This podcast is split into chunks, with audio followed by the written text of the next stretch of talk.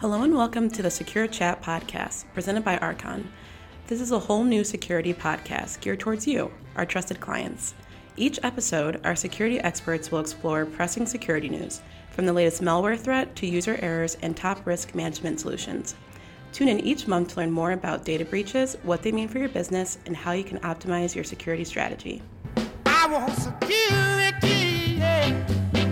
Hey everyone, welcome back to the Secure Chat podcast, where this is going to be the first episode of September, and we're going to go over essentially the benefits of cloud computing. And we brought an expert here today named Derek. As always, we've got Derek back on the podcast. How are you doing? Hey, glad to be back. Uh, we'll see if that expert, uh, fake expert, holds up. no pressure. Appreciate you uh, having me again here, Corey, and glad to kind of walk through a couple of these uh, cloud topics again. Yeah, it's always a pleasure having you. So, we're going to go over just kind of, again, the benefits of cloud computing and focus in on IaaS, SaaS, and PaaS. So, those are kind of the three key ones. Um, Derek, do you know are you able to give kind of just a quick summary of what each one of those are? Yeah, sure. And everything's something something AAS, um, not a problem. So let's start with traditional IT. You're talking about infrastructure as a service. That's rack stack, bare metal server sitting in a data center. You could be physical uh, on site or in a tier three facility with us here at Archon um, physically able to touch things. You've got networking, firewall, security, servers, storage, load balancers, all bare metal stuff buzzing away, as we used to call them, toasters on racks. Uh, that is your traditional infrastructure as a service. Sometimes um, used in the same context as co-location. Uh, co-location would be you you you have your stuff in somebody else's data center, but at the same time, it's really just infrastructure as a service. Uh, moving forward, platform as a service. Um, this is something that's probably a little lesser known in the, um, I guess, the, the general lexicon of, of IT.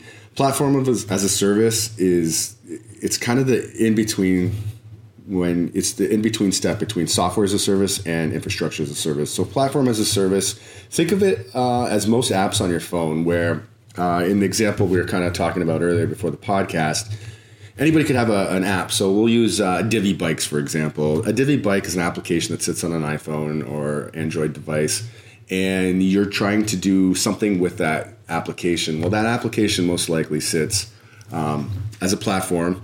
It's to, you know, double check your credit card balance. Your credit card's stored somewhere securely. Uh, it's to need some type of CPU and RAM so likely it's using a platform as a service in the back end to to make these calls and serve this application up to you, even on a desktop, um, phone, mobile, whatever.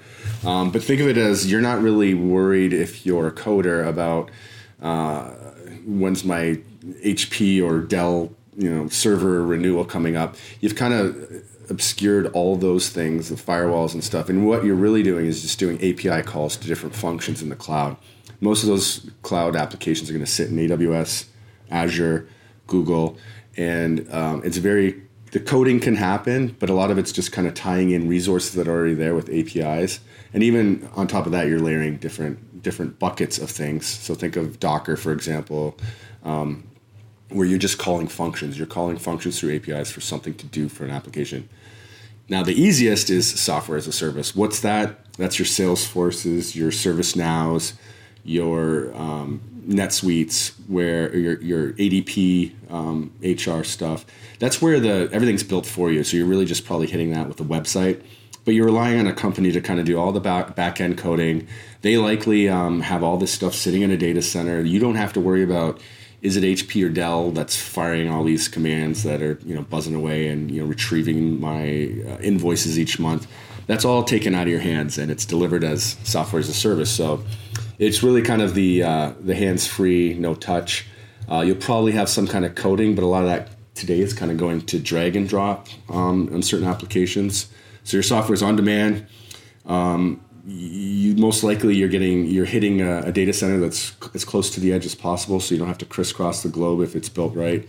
Uh, if you're hitting um, Salesforce, for instance, or you're you know Chase Bank, you're going to be hitting it from probably 30 miles away in a metro data center near you. Um, but those are those are probably the, the that's kind of like the, the easy high level uh, walkthrough of the, the genesis of the old school data center closet with gear buzzing away and spaghetti farms of uh, Cat Cat six, Cat five, to really just uh, application presented to you via SaaS. Yeah, I think that's a really good explanation of the three and makes it easily consumable for the listeners. But for this episode, we really want to just take one of those and focus in on the benefits of using one. We're going to focus in on SaaS, which is software as a service today, simply because it's the easiest it's the easiest to kind of draw examples to for people that aren't on the admin side of IT. So think of something like you said, Salesforce, where you're going to a web browser, you're signing in, and you're able to use that software within a web browser up in the cloud. So typically, kind of before software as a service, what you would get would be programs on your computer using all of your local resources to be able to use the specific software. But now it's no longer using the resources that are on your computer, it's actually using the resources of something that's inside of a data center. So there's different benefits around something like this. And we break them down into cost savings, security, flexibility, agility, and elasticity. Derek, is there something specific you want to start with those five, or just start mowing through them? Um, I, I would say huge, um, great radio chops or podcast chop. I'd say the the biggest thing, the biggest uh, misconception about SaaS versus IaaS is the fact that it's not always cheaper to go to the cloud, uh, and we've kind of mentioned this a few times. Going into the cloud without a plan you are not going to save any money. Guarantee it. You mm-hmm. won't save money. Uh, in fact, even the best teams will will probably be about even even spend. But you said it yourself, elasticity. No chance you're going to get the elasticity on an IaaS deployment that you're going to get on a SaaS deployment or uh, just you know you taking down space and, and rolling out um, even a platform as a service in Azure. You can't you can't compete. And if you we actually had checkpoint in here the other day. If you actually break Azure, then you're probably about to retire because there's no way your demand for your your specific compute needs for your clients is ever going to surpass the square footage and capacity the big the big boys have. Yeah, for sure, for sure. So for this specific example, let's focus in on software as a service and just kind of the key benefits of keeping things, and we'll, we'll keep it simple as keeping things on the cloud versus the old style of having it on-prem or kind of in your office. And we'll start by the cost savings perspective. So I always use Kaseya as an example because here at Archon, I'm like the main admin for it. It's something I work in daily, and it's something that you know I kind of understand. So when it comes to cost savings for some type of software in the cloud, would you agree that kind of the main savings that you're going to get there is a if you if you keep it in the cloud, you're getting it from a vendor that already has multiple devices inside of a data center that can that can host your instance. You're getting it at kind of a cheaper price because if you bring that on prem, then you have to go buy the server that's going to host that. If you continue to grow that software and traffic is growing over time, then you're going to have to spin up a second server, which then costs money. And then, you know, five, six years, even maybe sooner from then, then you have a kind of older server that's going to need replace. Yeah. Um, and what you're really hitting on is do you really have the time and expertise to manage hardware anymore? Um, one of the biggest advantages to doing cloud is the fact that you now get you get out of the cycle of trying to renew stuff, um, purchase stuff, figure out if stuff needs to be patched. Forget all that. In, in reality, you don't even want to be doing that because you're always going to be constantly fighting to get caught up to the latest patch. Um, and we saw with Kaseya that the most, the hardened, you know, the, the Kaseya vulnerability uh, on the recent breach was by people not having stuff, as far as we know, patched up completely on their on-prem managed Kaseya platforms. Again, that's just one more thing you've got to, you know, feed and water and nurture, just get rid of that. That's not your core business. If you're an IT manager, you you want to just kind of get that to the cloud, stat. Uh, it scales on demand. You don't have to find more space in a server closet that's covered in all kinds of old deprecated junk. Uh, and furthermore, Kaseya is going to be able, able to build out a data center to support your needs and buy those servers on like en masse. Yeah. So the economies of scale, they're Kaseya can go to HP, Dell, Supermicro, and buy that gear way cheaper than you can negotiate because they're purchasing power. Yeah, plain and simple. Now you're going to give up a bit because you know you, you've got to you know you they do a little bit more for you, but at the same time, it's all kind of baked into the same cake. Like you're going to get advantages for for big purchases by these big players on the SaaS side of the, the platforms. Yeah, one thing I do want to go back to is the the Kaseya breach that you mentioned. That kind of rolls well into the next topic around security. So taking things into the cloud uh, will end up providing more security. So it, it is a common misconception that just moving to the cloud provides more security, but I think this is a specific example with software as a service that moving to the cloud does provide security because we saw with Kaseya that the hacking that took place with them was a nightmare for the businesses that were affected. But the businesses that were affected were all businesses that were hosting Kaseya like inside of their walls. Yep. They were ho- hosting it on an on-prem server. They were doing the security updates by themselves and when you stay behind on security, that just leaves you vulnerable to hackers that can just have a field day on your systems. So moving Kaseya from on-prem up to the cloud, which is the instance that Archon itself is using, everybody that was in the cloud in that scenario wasn't affected. And why? It's because Kaseya is responsible for keeping all the patches up to date, making sure everything's installed in a timely manner, and every time that you log in to uh, Kaseya, you're running, you know, the greatest uh, security patches that they have because they're taking care of that schedule. Yeah, and you don't have to worry if Bob's on vacation and he's got the next patch ready to run when he comes back because it's already done by a team at Kaseya in the cloud on their their worldwide platform. So you I mean, is that really a risk you want to take on as a business? I, to me, it's kind of old hat. And mm-hmm. on top of that, it's just it doesn't make sense that you really want to keep track. It's, this is just one element that's in your in your application stack. Add 30 more things that you've got to patch every month and it's like something's going to get forgot. Like you're going to fall behind on your patches and when you do you you start to become that that wounded gazelle in the herd that's yeah. the, you're you're opening yourself up to the risk that the doesn't slowest of the prey yeah you don't want to open yourself up to be a target if it's literally a difference of going to SaaS so the next three topics around uh, around software as a service would be flexibility, agility, and elasticity. And I think we can kind of bring those all together into the same conversation about the ability of how they can kind of scale up and down and what they're able to do to kind of fit the the business what your business needs at that time. And it does kind of actually loop back to cost savings, but we can get into that a little bit more.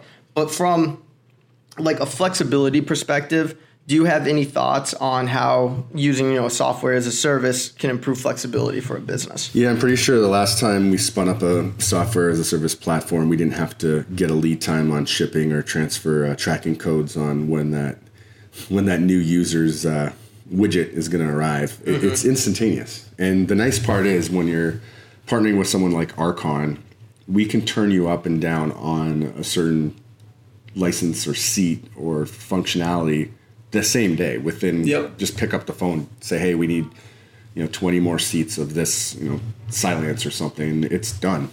Um, there's no lead times other than just calling us or opening a ticket and say hey in two weeks time before i forget just turn these things on for us. Yep. Approved gone. Um, try to do that with stuff in the mail. Uh, try to do that where your product crisscrosses international borders. You got to deal with uh, tariffs and duties and vat it's a nightmare. Yeah. you, and then you got to you got to become a shipping specialist on top of that, and who's got time for that if your core business is not shipping things globally and making sure that they arrive as expected, working, not damaged. It, Which you know, and that kind of actually goes into agility, where it just makes you quicker as a company. When you aren't responsible for the shipping of something, the scaling up and down isn't as hard. It makes you a lot more agile, and even like at the simplest level too. If you throw something in the cloud, it's a lot easier to access for either the user base or the actual employees, where you no longer have to connect to a VPN to be able to um, hit a software that's sitting on an on-prem server. You now just have a URL and, and some sign-in credentials that you use. Yeah, and, and never mind if that that connection's been severed because someone's you know trenching outside your facility and yeah. cut the fiber. Uh, with respect to agility, I think a great example of that being an advantage in business is looking at what Netflix did. Netflix used to actually send you movies in the mail, mm-hmm. and do they do that anymore? I, I, bet you might be able to do that, but Blockbuster thought it was a fad, and guess yeah. guess who won that one? Um, and yeah. on top of it, now Netflix has gotten gotten even further up the stack to do distribution and creation of content, not just logistics of getting you a movie to your well, I'd say DVD player, but that's even old. Yeah, yeah. Talking about instant streaming, like that's a SaaS platform. Netflix is SaaS, where Blockbuster was more of your on-prem check in, check out. Yeah. certain assets when needed. no, that's actually a really good example right there. Um, and then the last being elasticity. It's because I'm an expert. I told you guys he was an expert. I'm taking the back seat in this episode. Sure for the rest of the podcast. You have one more topic to explain to actually round out your expertise, and that is the elasticity of kind of software as a service. This one I've got you covered. All right. So think of anything that is seasonal. Let's call it. Uh, let's call it rush hour traffic in Chicago, where certain people open up their phones and they buy tickets for Metro. Um, that's going to be a rush hour AM and a you know rush hour PM. Do you really need to pay for computers to be standing by? Uh, we'll say that we'll break the let's break the day work day into 24 hours. Let's Yep. say rush hours three hours in the morning, a three hour window in the afternoon. So six out of 24. No mathematician Twenty-five percent. could actually be 20%. No. Um, joking aside, you're paying, so it's just one day, it's not a big deal. But if you have acres of computer that need to support that rush hour, um, you're going to have those things sitting there for the rest of the day doing nothing when you only need them for six hours of the day. So 25% of your compute is, is needed in the day. The other 75%, um, it's just sitting there doing nothing. Yeah. So that's where you're, you're kind of like your platform as a service, your SaaS is, is got, has a huge advantage because you're only paying for the compute you use and there's seasonality. So the elasticity, another great example is stuff like um, e-commerce. So Black Friday, Cyber Monday is huge. Uh, more people buy stuff online now than than they've ever done um, for for the holiday shopping, and more of it's done through Amazon, through Shopify, through Walmart online because one, I don't want to take an elbow to the face to save you know two dollars on something that doesn't really matter anyway as a Yeah. door crasher. But on top of it, elasticity, those those companies, Fanatics is another great example. They will turn up their compute the night that somebody wins the World Series so that they can take every order possible Yeah. and not get a 404 unreachable error on your, your e-commerce server because every every dollar that's not taken is a dollar missed. Yeah. Somebody might not get that. Oh, I'm the first to get the World Series champs hat. Uh, elasticity only happens in SaaS platforms and, and hyperscalers. And you're never going to want to sit there and build out an acre of data center space to use it 25% of the day or 25% of the year or in, in the Black Friday, Cyber Monday, Cyber Monday specifically, you could probably do 60% of your sales in one day. Yeah. So why would you have your computers doing nothing for the rest of the day? And it's actually how Amazon was founded. They had all those servers supporting their book business, and they're like, "Well, what can we do with this extra compute when it's not being used?" Yeah. Whammo! They came up with the Amazon, you know, online shopping. Yeah, know. yeah, no, that's a good explanation of elasticity, and I even know like back in high school, and it's elasticity is something that's really improved over time. Because like I even think going back to high school, if a very big uh, artist like came out with an album on a certain platform, it was always a big deal if an artist could crash a platform to where yeah. you couldn't even mm-hmm. listen to their The music. headline even made it more. Yeah, yeah, and like. I can't remember the last time that that I couldn't go listen to a new album because there was too much traffic. A very recent example is Kanye finally came out with Donda, and the day that he came out with Donda, it was the number one streamed album in 130 countries at, uh, at one time. Instantly, right? Yeah, and like if this was 10 years ago, whatever platform was hosting Kanye's album, if it went, if it was the most streamed album in 130 countries at one time, you could not get to it. Like you wouldn't even be able to get 130 countries to have it as the most streamed album because it'd be down. So you're not only you're not only talking about elasticity of compute, but you have to deliver content through CDN globally. Yeah. you're now you're talking you're not even talking about US. You're talking about just worldwide, and that that to me is yeah, it's it's great for the for the artist because if you crash a platform, then you're like, see, I'm so awesome. Yeah. I, I broke your I broke your system. But on top of that, the you know the producers want to make sure they capture every penny, and mm-hmm. for your platform to crash in today's day and age, it's just it's inexcusable. You, you can't you can't leave those dollars on the table because competition is so fierce among different con- in this case content delivery. But you need to capture every penny when it's ready to be spent and that's why you get served up those ads. Yeah. You search that album and you're getting you're getting AdWords and served up to you for the next two weeks. Yeah. You still want it? You still want it? exactly. So I think that's a good kind of uh, a good quick summary of the you know five different benefits of moving to the cloud or, or using you know, you know infrastructure software platform as a service models. Um, that's pretty much all I have to cover, Derek. Is there any kind of closing thoughts you have around this? I guess I got to buy some. Uh, take a look at that new Kanye album. Yeah, take a look at. It. You young guys are leaving me in your dust. but as always, guys, we really appreciate you joining and listening to the podcast. We also, Derek, I appreciate you being a part, basically being the second host uh, at this point, always being here to talk on some of these different topics. Anytime, anytime. Great to be here and uh, love covering these topics. Awesome. So that's going to wrap up the first episode of September. Um, please join us later in the month. We'll, we'll be having the season two finale and talking about the benefits of a virtual CISO. Thank you.